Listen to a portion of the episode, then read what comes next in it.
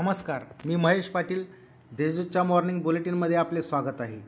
पाहूया नंदुरबार जिल्ह्यातील आजच्या ठळक घडामोडी. शेतकऱ्यांच्या आंदोलनाला पाठिंबा देण्यासाठी जिल्हाभर काँग्रेसतर्फे आंदोलन.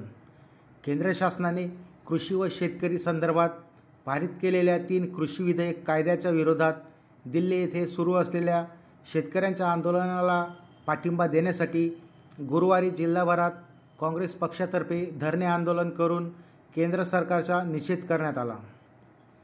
भांडण मिटवण्यासाठी गेलेला महिलेचा खून.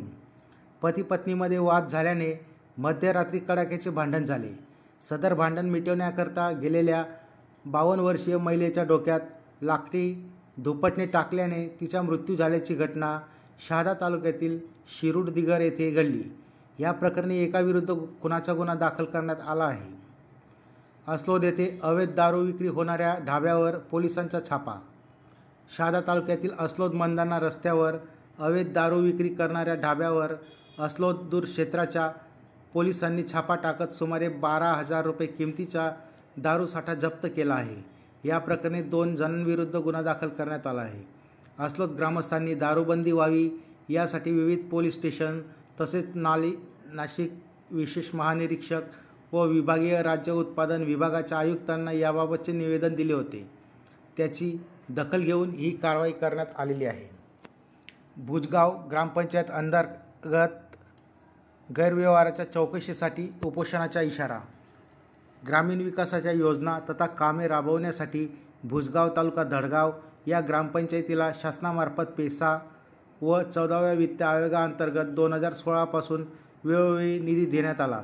परंतु प्रत्यक्ष योजना न राबवता हा निधी परस्पर वापरून गैरव्यवहार केल्याची तक्रार गटविकास अधिकाऱ्यांकडे करण्यात आली. याबाबत चौकशी होत नसल्याने येत्या चौदा डिसेंबरपासून आमरण उपोषण करण्याचा इशारा देण्यात आला आहे. देवदर्शनाला आलेल्या महिलेचा सोन्याचा हार लंपास.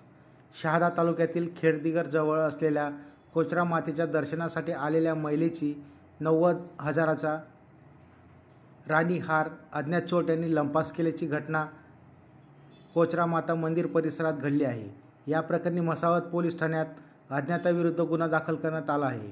या होत्या आजच्या ठळक घडामोडी. अधिक माहिती व देशविदेशातील ताज्या घडामोडींसाठी देशदूत डॉट कॉम या संकेतस्थळाला भेट द्या. तसेच वाचत रहा दैनिक देशदूत. धन्यवाद.